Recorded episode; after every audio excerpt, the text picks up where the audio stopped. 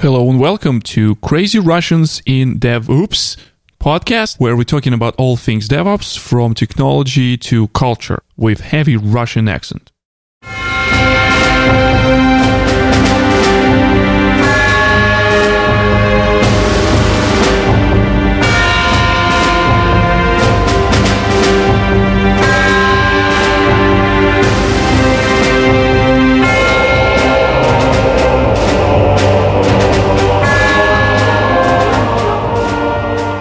Welcome to this episode of Crazy Russian in DevOps podcast. Podcast where we're talking about all things DevOps from technology to culture. And this episode coming to you live from Google Cloud Next in San Francisco, California. All right, uh, my friends, uh, hello and welcome again. And I have my uh, my uh, what's what's the word I'm looking for? fellow. No, A fellow. Well, no, no. The uh, a permanent member of exactly, the the Security Council, the, the permanent of the member. DevOps Council. permanent member, permanent resident of uh, Crazy Russian DevOps podcast, uh, Leonid Igolnik. Hello, hello, everybody. Um, and uh, we still have our guest is Anton Arkhipov from the JetBrains, Hello, my friends. and we have our Ricardo Ferreira in uh, from uh, the Confluent. All right, hey everybody.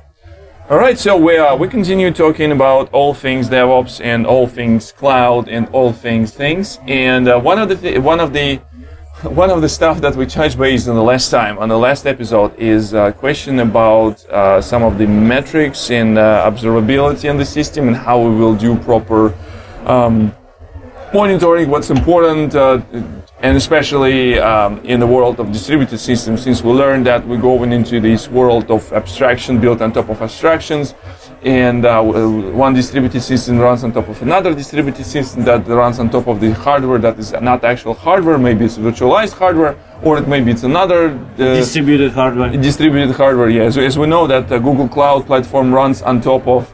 Um, we can use uh, Kubernetes that runs inside Google Cloud platform that runs on top of Google infrastructure that runs on top of Borg that runs on top me. of You- you just lost me on exactly. layers. We have a That was tons too, too meta. yeah too uh, too many too many layers of everything too many layers of abstractions so this is why the proper understanding where the things are coming from or like how the things originate were originated and where the how to find the most importantly how to find the root cause of the problem i guess this is the what we're trying to at least start conversation about right so and we have uh, two experts here um, of uh, observability Two world. observability wonks.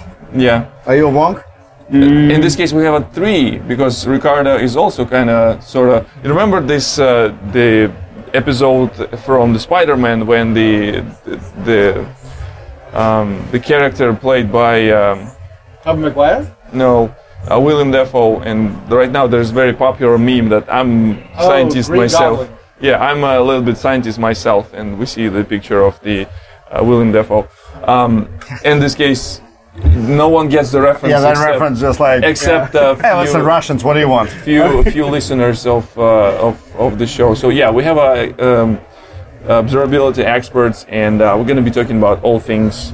So I will pass the microphone to experts. So Anton, known as uh, as a product manager of uh, the tool that provided this uh, kind of um, observability layer for Java developers, uh, known as XRebel Yes, it still exists. still exists, still still still works. Um, and uh, Leonid is uh, is uh, running engineering in the company called the SignalFx, that known as a provider of tools.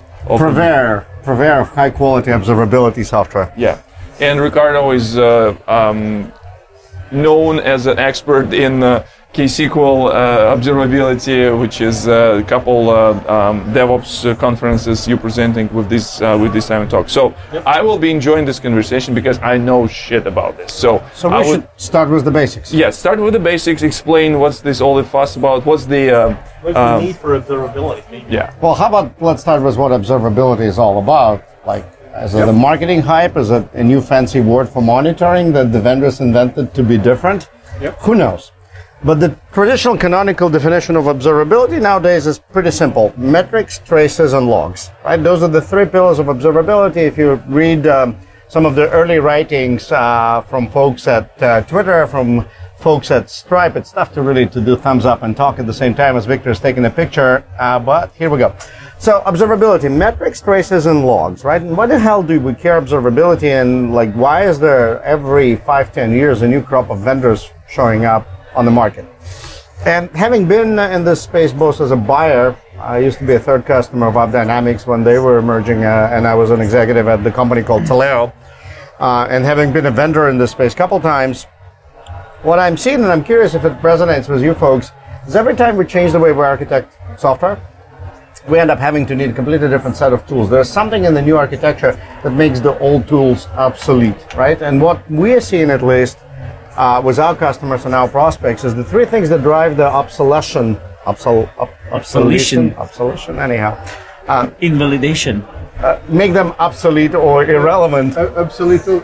Yeah, I, I got the point. We got the Yeah, make them old. Yeah. Uh, yeah, uh, the three following trends. Number one, explosion of components in a typical architecture where components themselves are smaller and non-monolithic anymore. So it's less about looking inside a giant black box, more about understanding how things interact with each other. And more often than not, on a microservice architecture, they interact in ways uh, that are quite unpredictable to an operator, right?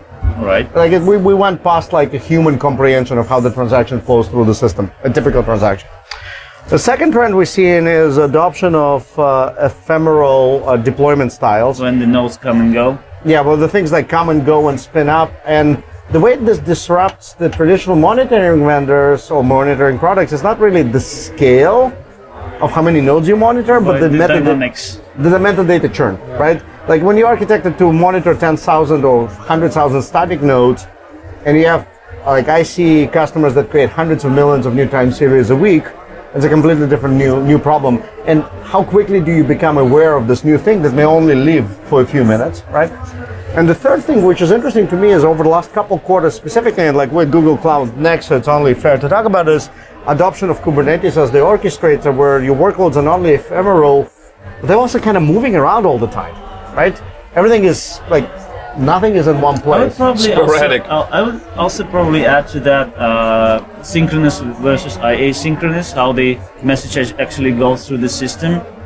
You mean the transaction? yeah, the transaction. how, do, how do you monitor flow. the transaction? Fair enough. like- The, the, the, the different patterns, like it goes back to architecture, right? Yeah, yeah, exactly. exactly. Yeah, I would, I would. al- Are we rolling? Yeah, we're rolling day hating. Yeah, Yeah. I will- I also mentioned the uh, about the need for observability. Uh, I think one of the, the things that every engineer would agree with that when there is some problem that users complain like, uh, oh, the system is slow or the system is not working, uh, every engineer kind of knows that there is a 80% versus 20% of the how their time are spent. Like 80% of the time is finding where the problem is, and 20% of the time is spending actually finding uh, fixing the problem. So that's what makes troubleshooting so complicated these days. Like uh, the other fellows uh, told before, we are dealing with microservices era where we have a transaction that flows across different layers. So imagine that you have to find where the bottleneck or the root cause of the problem is across multiple components. That's where the problematic of where if you are an engineer or the person that is responsible for monitoring systems are going to live in a daily basis. So observability kind of uh, brings you to the point, of course, when it's correctly implemented, it brings you to the point where you can focus uh, actually in solving the problem instead of focusing on where the problem is. So that's one of the values that I see as well in observability. So unfortunately for the listeners of this podcast, we seem to agree and there's no controversy in, in what observability is all about. So we're going to have to look, keep looking for something a bit more controversial. And uh, if you have any controversial uh, or you disagree, as you, most of the you know Soviet people disagree about the things, you r- read the comments in uh, on uh, our Podbean website. Yeah, so, so, so I'm curious. We have two Confluent folks here at the table, right? Uh, it looks like streaming is de facto being picked up as a, as a, as a pattern for large scale microservices based architectures and like Kafka is a, one of the most common ways of coupling those services together, well, decoupling them at the same time. That's, that's a that's a new one. That's a- Du- So- du- duality, archi- architectural duality. Oh yeah, the, Architect- the- Yeah, coupling, a- I have a- decoupling while coupling at the same time. Uh, that's a good one. So I'm curious, like from your perspective, when you talk to your customers, like what what what do streaming architectures add to typical observability challenges that we just talked about?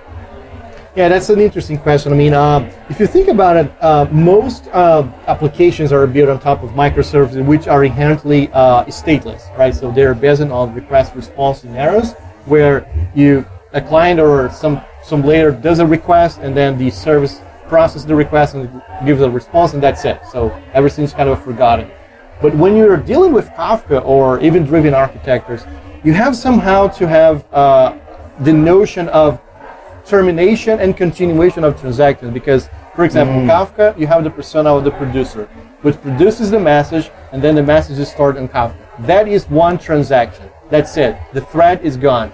And then in another thread in another context there will be a consumer that will pick up the message and continue the transaction. But how do you manage this whole transaction continuation in different threads. I think that's the challenge that makes so so more uh, difficult to design observability on top of this system. And, and what are the solutions actually? Well, there, there are some common solutions like transaction Correlation IDs. correlation ID through like a message header, same. But but but let me ask you a question. So you, you touched on the fact that there's a consumer, there's a producer, there's another challenge uh, for most kind of tracing and transaction observing systems is how do you know when your transaction is over? Right, and uh, I think what I've seen and what I heard from some of our customers, uh, and and we have a tracing product, is like, what about transactions that last hours? Because right now, uh, there's not enough signal coming from the underlying substrate to tell us that hey this this trace you know it went to kafka but there's like there's still a message to be consumed. Uh, and, and i'm curious and, I, and i'm sure you guys are hearing something along those lines and, and have some thoughts about it i'm curious how should folks that do distributed tracing with long link transactions not necessarily transactions that last seconds or 10 seconds but they can last hours and minutes because those are big bus- business system integrations how should we think about tracing in that context? Is that a separate transaction that should be started later on? Is it one big transaction? What are some of the best practices that you're seeing from your customers? Yeah, so basically, I have a one uh, small addition. Uh, it's not even it's not even addition, but rather um, comment. So when we're talking about like long-lived transactions, in in the context of the messaging systems or or other things around uh, um, like a moving message or like a real-time transactions, it makes sense. But Kafka is not entirely does uh, uh, what what other other system uh, are are doing. There's no door, so uh, you have to wait for for another episode. So we uh. So essentially, in the Kafka world, when the message will stay, you know, stays for, for a little while inside the Kafka, it's kind of normal situation, and I think it should not be considered as an exceptional situation or like a long latency system if it was not picked up by one of the consumers, because some some use cases are uh, inherently, uh, you know, producer and consumer are inherently disconnected. But is it? Yeah, Here, here, here- here's the thing. Like, Yeah. for example, there are two styles of uh, for observability systems that do tracing. There are two styles of deciding on the what to keep. Right, this so-called head-based sampling, where you decide at the beginning of the transaction whether this transaction will be recorded or not. Right, and uh, the second style that is, seems to be adopted more by more modern products is what's called tail-based sampling, where you observe the entire transaction. And then at the end of the transactions, you look at it and you go, well, this one is interesting, the other ones are not, right? And there are some advantages for tail-based sampling. For example, you get better capture of infrequent transactions because with, uh, since you don't know the pattern, you don't know if it's interesting, you can uh, see if the transaction deviates from norm and maybe over oversample things like P90 and above, right? But then the challenge because if if you're on a tail-based sampling situation, like you have to decide when the transaction is over. yeah. Yeah. So, like, what what do people do in those situations? In our case, I'm sorry for keeping interrupting you. No worries. go Uh, ahead. uh, that's I another think- Russian. I, will- I Yeah. rate by I will rate by chance. Yeah. Yeah, no, I mean you can you can actually uh, um,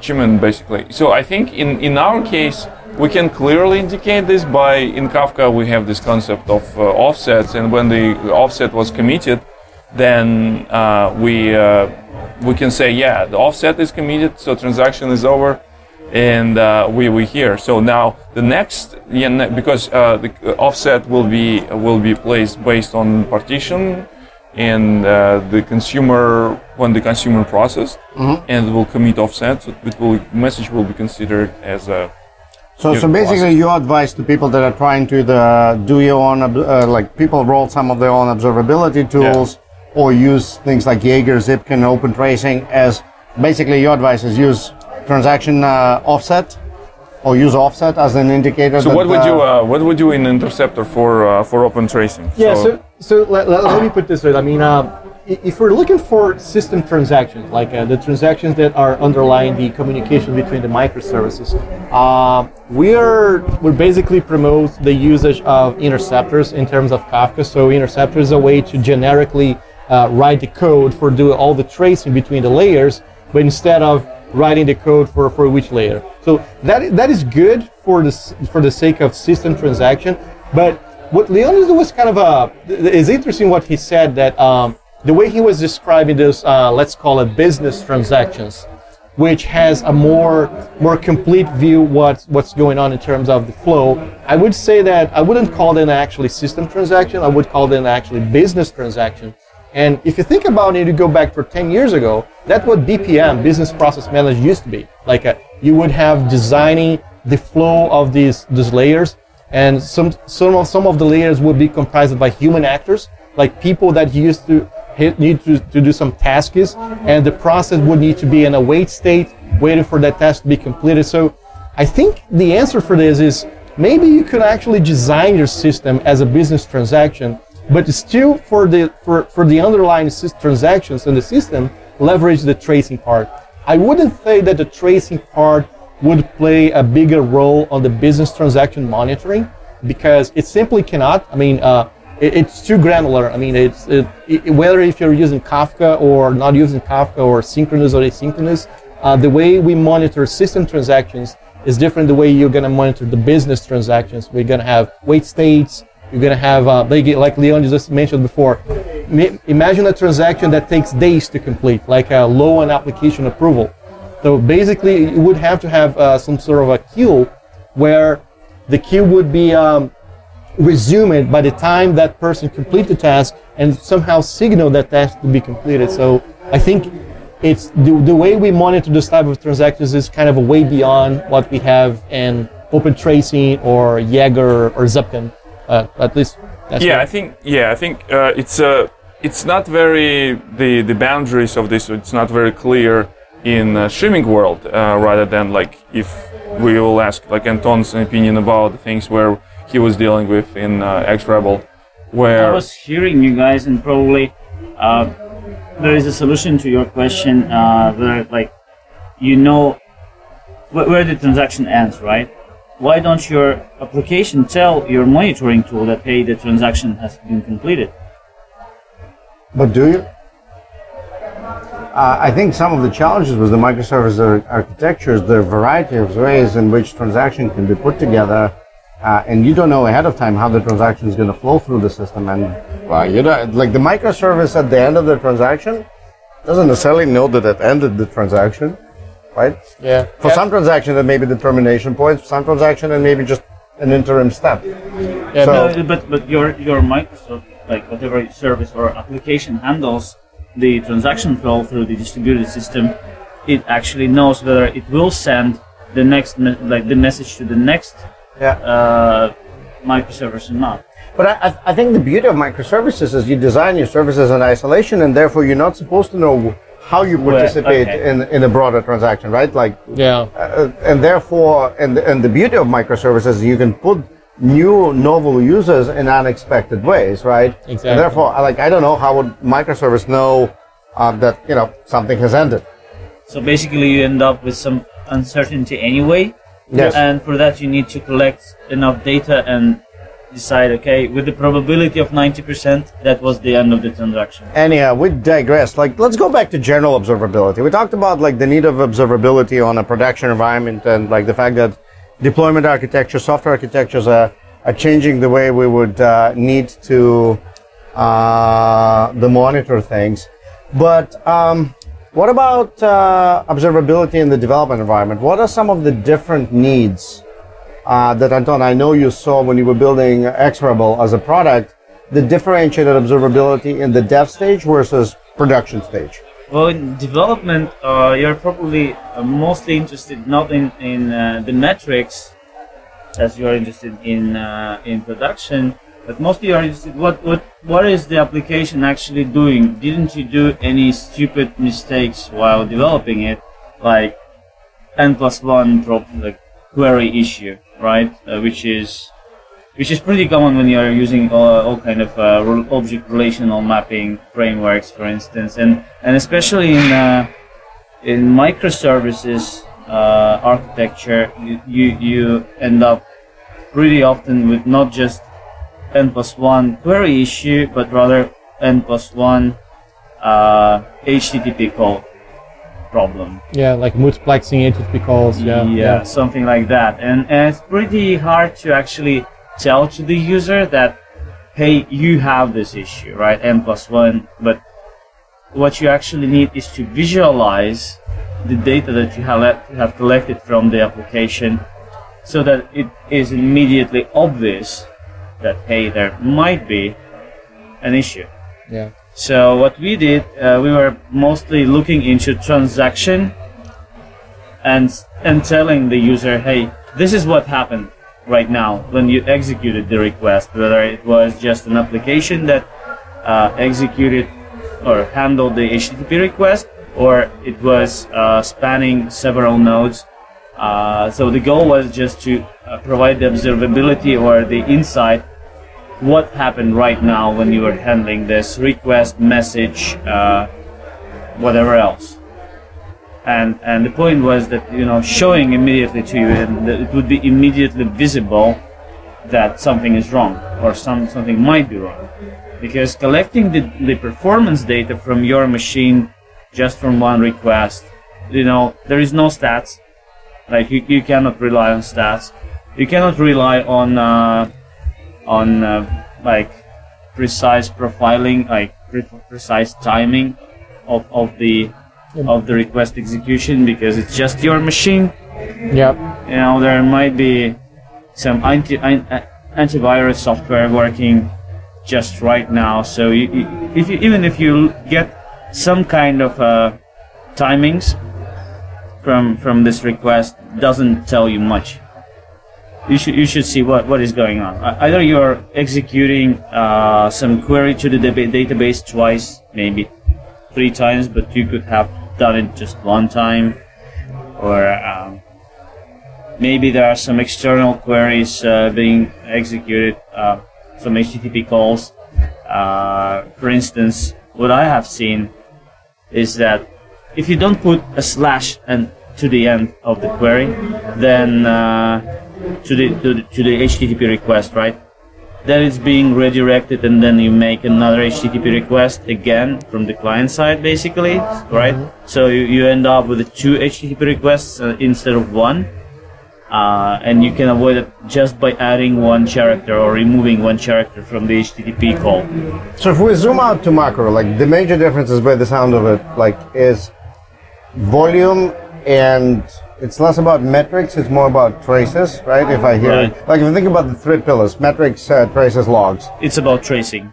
and logs, I assume, right? Well, yeah, yes, yes, Yeah. yeah. I would say logs as well because uh, one of the beauties of having traces for development, like you mentioned before, uh, developers can have get very good insight about logging the specific, uh, like for example, we have a microservices that interact with the database. You can log the queries, the SQL queries that are being done by that microservice, and find out that you were dealing with a query that's not very performatic. So I think logging in this case adds value for development environments.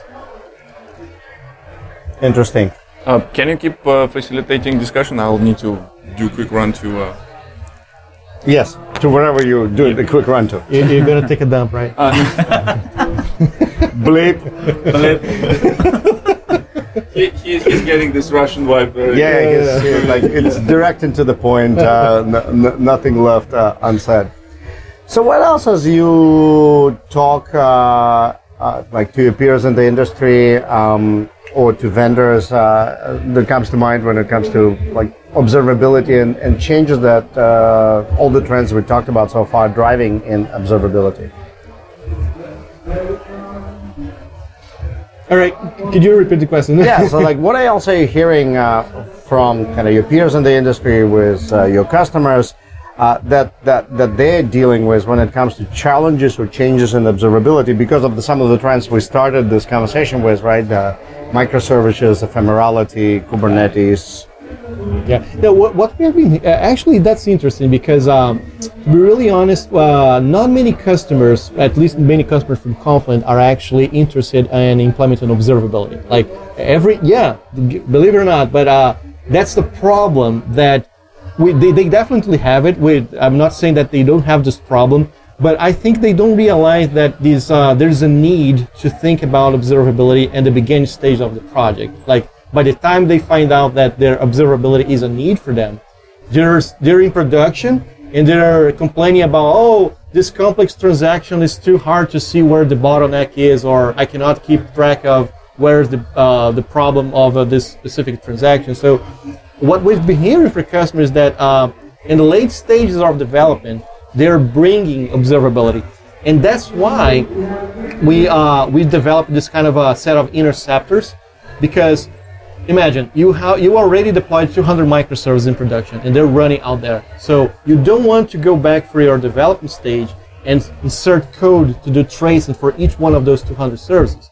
So what we created for them is those interceptors that they can simply shoot down the JVM, register the interceptor just like EJB and Spring Interceptor uh, we used to have, and then bring it up to JVM again, and then trace is being done for them automatically. So, so basically, there's no going away from auto instrumentation. There's no, there's no way to get away from this. Exactly. So basically, it sounds like what you guys did is what service meshes are doing to, for some of the other yeah. companies. Like you, you hear Istio and Envoy emitting traces automatically in cross services interactions. Exactly. Yeah. Exactly. So that minimizes a bit the pain for implementing traces because, as I said before. Um, believe it or not, they're not concerned about tracing in the beginning of the project. So what that means, in the other hand, is that they don't have the culture of learning uh, observability or learning open tracing or learning Jaeger or learning all of that. So that's that's kind of a help that we provide for them. Anton, do you think there's hope for us in an industry? Do you think we will ever learn to start uh, putting debuggability at the time, observability? Well, there's a trend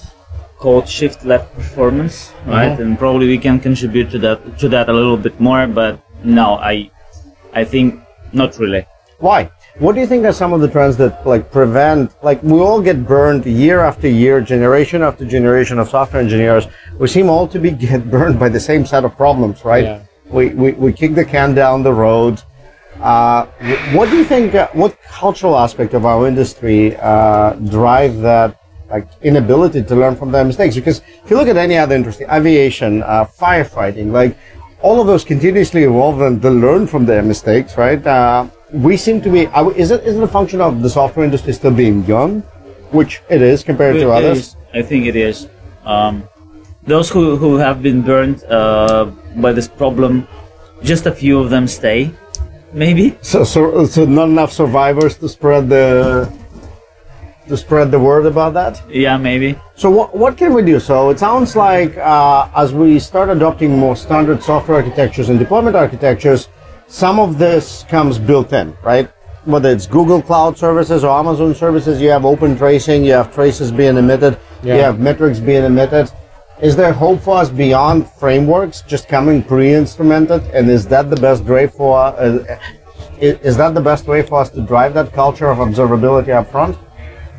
I think, yeah, education is the only way. Like traditionalist and European doom and gloom opinion here. Yeah. education, education, no, there is education. No, there is no hope. The, wow. Uh, I mean, it, it, there is no hope that people will learn from the mistakes. So every single new generation of software engineers will bound have, to... Yeah, will have to burn their fingers. Mm. That is a pretty sad state. If, yeah, if, it's kind of a sad me a little bit. I have, I have one question. So I don't know if you discussed this uh, while I was uh, doing my thing. Um, we were trying to figure out why people don't learn to put observability yeah. up front. In That's what place, we've yeah. covered. So, yeah. I, am um, interested in uh, one aspect. Okay, so we have um, we have been uh, great citizens. We uh, we put the observability in place we were working on on this these things, but we collected a lot of information. But I think one of the important things is that what are metrics or whatever the por- portion of the data is actionable, Yes. what is not. Yes. So I think the interesting part, uh, and like having been a both a consumer and the vendor of those, I, I, I'm a firm believer that the monitoring of the future, the monitoring that I want to use, is not the descriptive monitoring that just gathers bunch of data and vomits it on the screen for you in the middle of the night when you got page to like go here, figure out where the root cause is. Yeah. I'm a firm believer that what will win in this market and what we need as an industry is prescriptive monitoring systems. Yeah. We need systems that have the underlying technology capabilities to start driving you to the root cause. And quite frankly, those are the systems I think that will get adopted. And maybe there's hope for us yet because if systems like that do exist, that may motivate people to put observability up front because, you know, when you troubleshoot things in the middle of the night, Yep. you can be done in two I- minutes. Nothing made me a better software engineer when it comes to writing better logs than waking up in the middle of the night and not having them.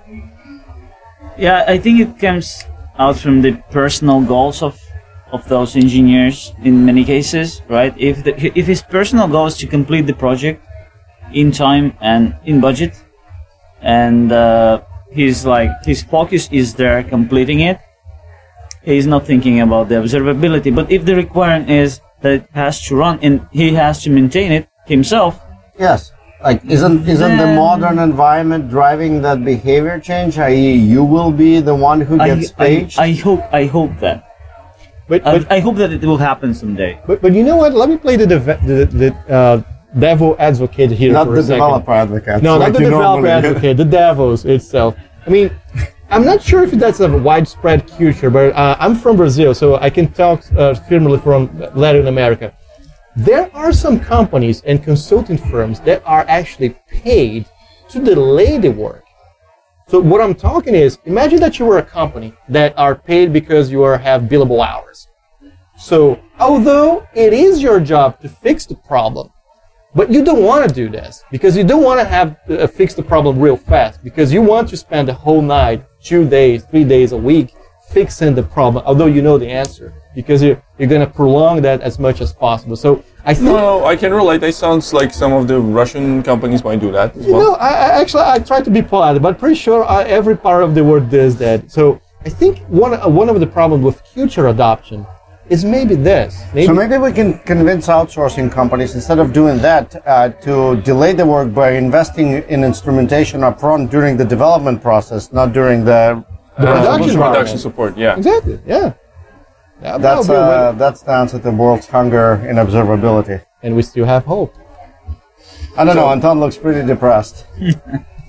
I, I don't believe that. I, I, I think people people um, Some Have- people just have want to see. elsewhere. see- yeah, some some wants to see the wo- Netflix. wo- world burn. So, so I'm curious, like now from personal experience, so like Confluent started as a traditional, we'll call it old school on-premise company. I.e., like we, we have a product, we give it to your customers, you run it, you operate it, Yep. and all of a sudden Confluent is a SaaS vendor, right? Yep. Yeah. So I don't know how close you guys were to that transition, but like what cultural shifts have happened within Confluent, for example, as a company, as you became a, a, a, a then you A want service. to immediately want you start thinking of Well, I don't know. I, observability. I, well, that, I don't want to put words in their mouths, but I'm curious, like for Confluent, how did that transition to becoming a SaaS vendor? Because it can be pretty jarring, pretty shocking, right? For people, it's like, hey, you're going to be on call now. So, how did that happen for you as a company?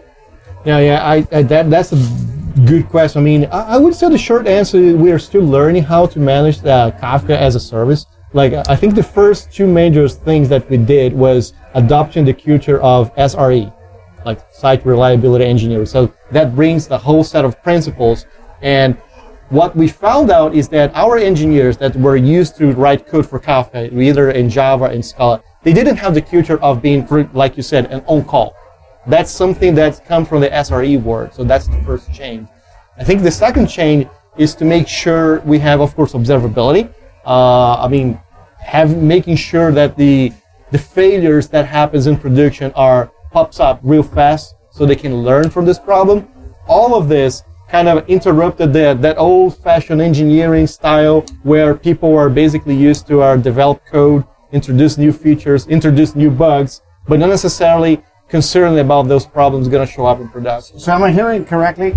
Confluent becoming a SaaS vendor also inadvertently or as a side effect gotten the product itself for on-premise customer more observable? Yes. Yeah, pretty the much. way the way how it happened, it like cloud uh, becomes as a first uh, citizen, so cloud first. Like everything goes to cloud, and after that, like uh, we learn from experience in the cloud, and we uh, automate certain things, and we package it and deliver to on-prem customers, including some of the bits that we like. We said like we very opinionated about these actionable items, and there is some opinions about this if it's a you know good thing or bad thing. Some people just want to see all metrics because they uh, they just uh, fear of missing out, you know.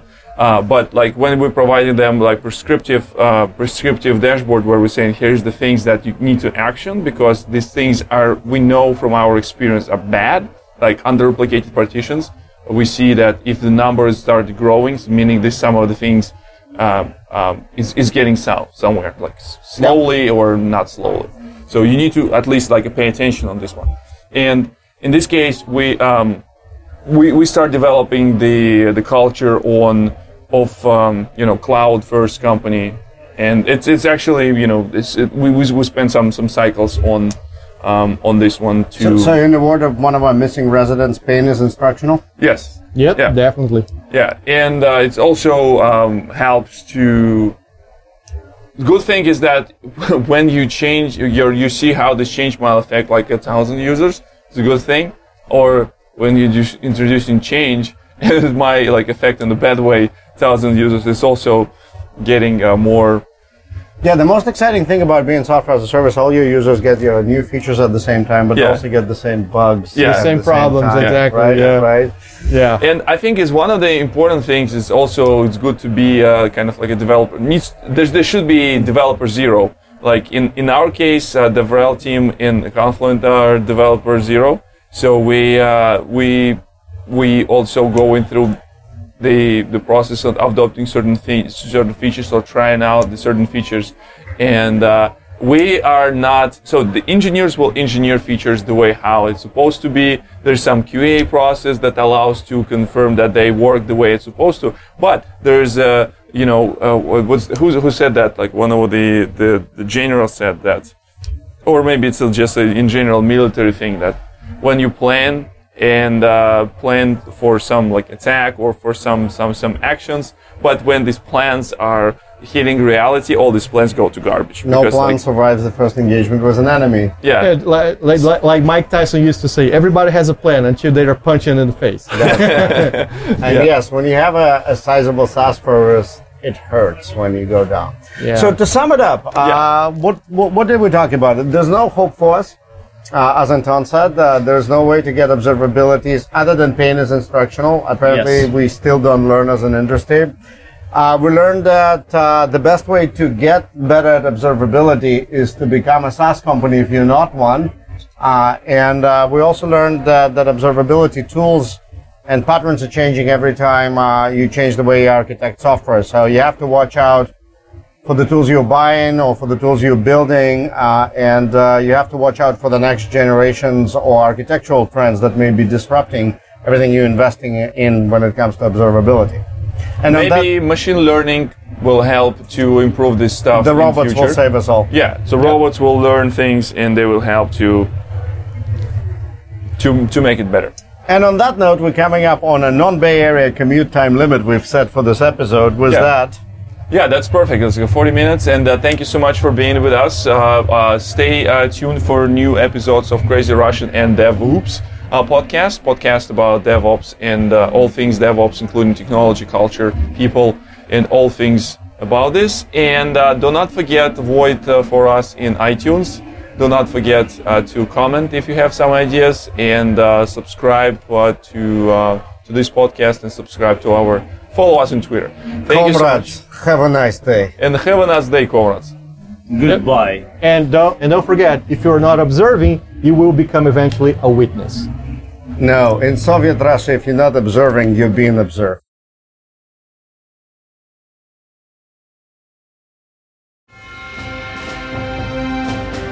Thank you for listening to this episode of Crazy Russians in DevOps. As always, subscribe to this podcast in iTunes and rate this show to show your support. And as always, have a nice day.